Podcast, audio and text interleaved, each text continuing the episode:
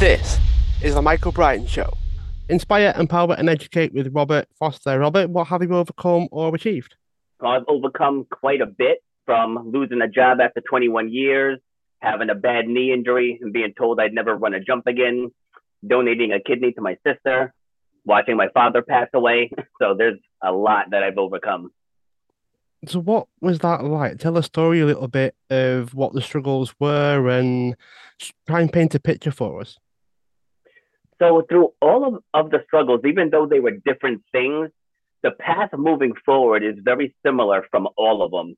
And the, the number one thing is acceptance. Like, you just have to accept what happened. I mean, so many people keep themselves in this depressed bubble or stress and anxiety because they can't believe what just happened. I'll just uh, tell a quick story with myself and my brother. Like we were we were all there when we ended care for my dad, and I just immediately accepted what happened and got myself on the, the path to the healing. Obviously, it was a sad event. It was sad, and he went down a dark path. He he just like lost a lot lot of weight. He got really with, withdrawn from the family and people closest to him and just because he had a hard time just accepting that dad wasn't here anymore.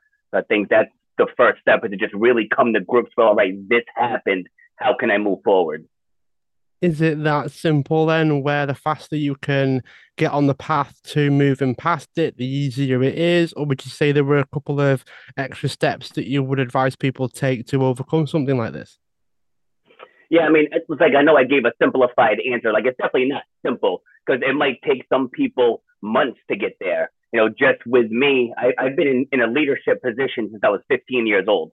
So my it's just ingrained into my DNA to just here's here's the task. How do we get beyond the task?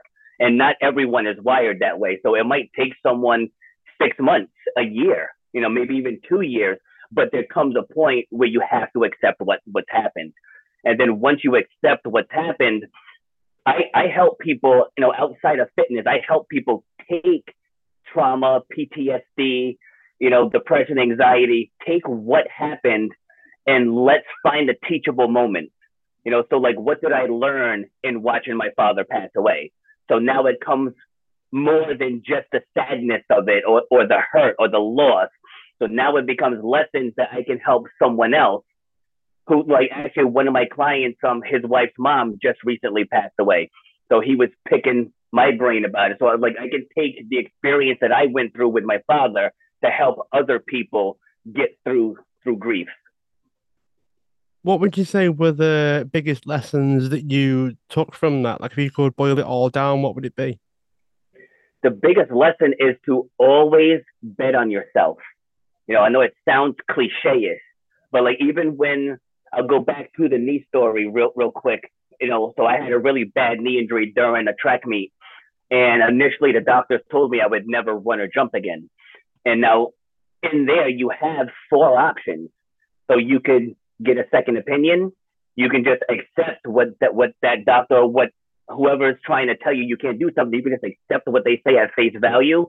You can just write it out and hope for the best, or you can take control of the situation. So initially, when the doctor first said that, I started thinking because I have five kids, they were all little at that time. And I was like, I'm not going to be able to run around at the park with my kids. I'm not going to be able to play basketball anymore. And I just started just going down this rabbit hole of things that I won't be able to do. Then I was like, no, no, like that's that's not how you're wired. Like you're a competitor. I said, he just issued me a challenge. That's what he did. And I said, if I come back from this, this will be one hell of a story.